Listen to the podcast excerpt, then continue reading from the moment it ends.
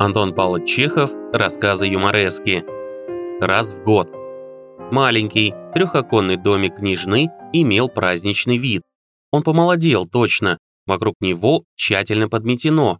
Ворота открыты, с сняты решетчатые жалюзи, свежевымытые оконные стекла робко заигрывают с весенним солнышком.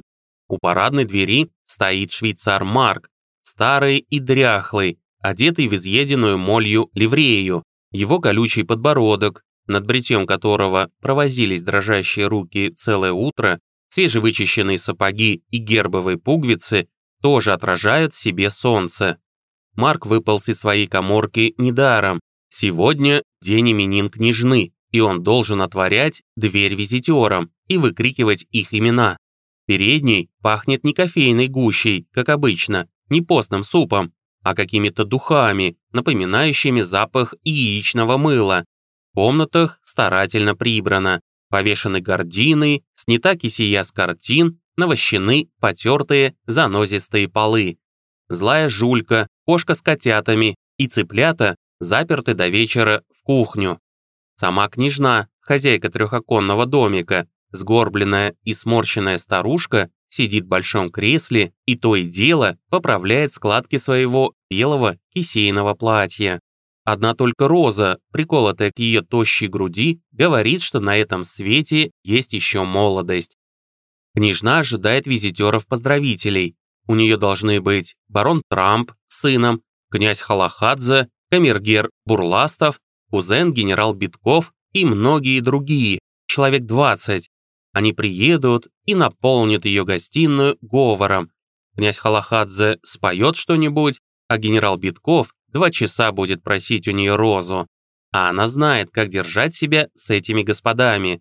Неприступность, величавость и грация будут сквозить во всех ее движениях.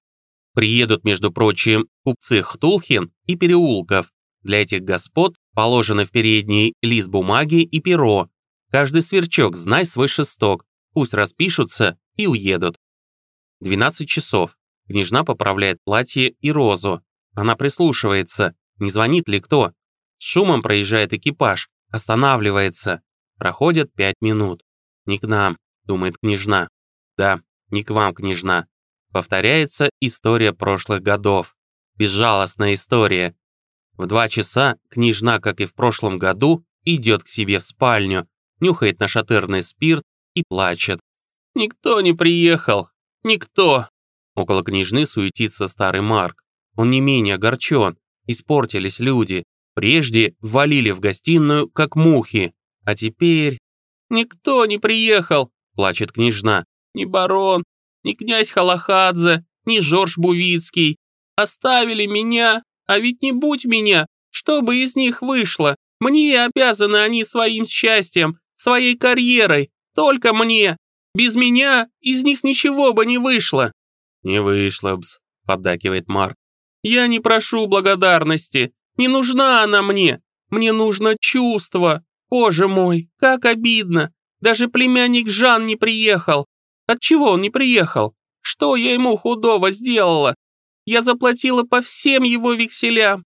Выдала замуж его сестру, Таню, за хорошего человека. Дорого мне стоит этот Жан. Я сдержала слово, данное моему брату, его отцу. Я истратила на него, сам знаешь.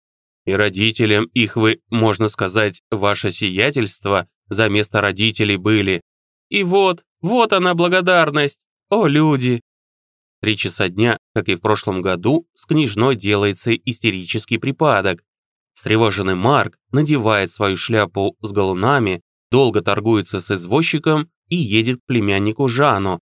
К счастью, меблированные комнаты, в которых обитает князь Жан, не слишком далеко. Марк застает князя, валяющимся на кровати. Жан только что воротился со вчерашней попойки. Его помятое, мордастое лицо багрово, на лбу пот, в голове его шум, в желудке революция. Он рад бы уснуть, да нельзя, мутит. Его скучающие глаза устремлены на рукомойник, наполненный доверху сором и мыльной водой. Марк входит в грязный номер и, брезгливо пожимаясь, робко подходит к кровати. «Нехорошо-с, Иван Михайлович, говорит он, укоризненно покачивая головой. «Нехорошо-с. Что нехорошо? Почему вы сегодня не пожаловали вашу тетушку с ангелом поздравить? Нечто это хорошо. Убирайся к черту, говорит Жан, не отрывая глаз от мыльной воды. Нечто это тетушке не обидно, а? Эх, Иван Михайлович, ваше сиятельство, чувств у вас никаких нету, но с какой стати вы их огорчаете? Я не делаю визитов, так и скажи ей. Этот обычай давно уже устарел, некогда нам разъезжать. Разъезжайте сами, коли делать вам нечего, а меня оставьте. Ну, проваливай, спать хочу. Спать хочу. Лицо-то, небось, воротите. Стыдно в глаза глядеть. Ну-ц, дрянь ты эдакая. Паршак. Продолжительное молчание. А уж вы, батюшка, съездите, поздравьте, говорит Марк ласково. Они плачут, мечутся на постельке. Уж вы будьте такие добрые, окажите им свое почтение. Съездите, батюшка. Не поеду. Незачем и некогда. Да и что я буду делать у старой девки? Съездите, ваше сиятельство, уважьте батюшка, сделайте такую милость. Страсть, как огорчены они ваши, можно сказать, неблагодарностью и бесчувствием. Марк проводит рукавом по глазам. «Сделайте милость!» «Хм, а коньяк будет?» — говорит Жан. «Будет, батюшка, ваше сиятельство!» Князь подмигивает глазом. «Ну а сто рублей будет?» — спрашивает он. «Никак это невозможно. Самим вам не безызвестно, ваше сиятельство. Капиталов у нас уж нет тех, что были. Разорили нас родственники, Иван Михайлович. Когда были у нас деньги, все хаживали. А теперь божья воля. В прошлом году я за визит с вас сколько взял? 200 рублей взял? А теперь и ста нет? Шутки шутишь, ворона? Поросика у старухи найдешь. Впрочем, убирайся, спать хочу.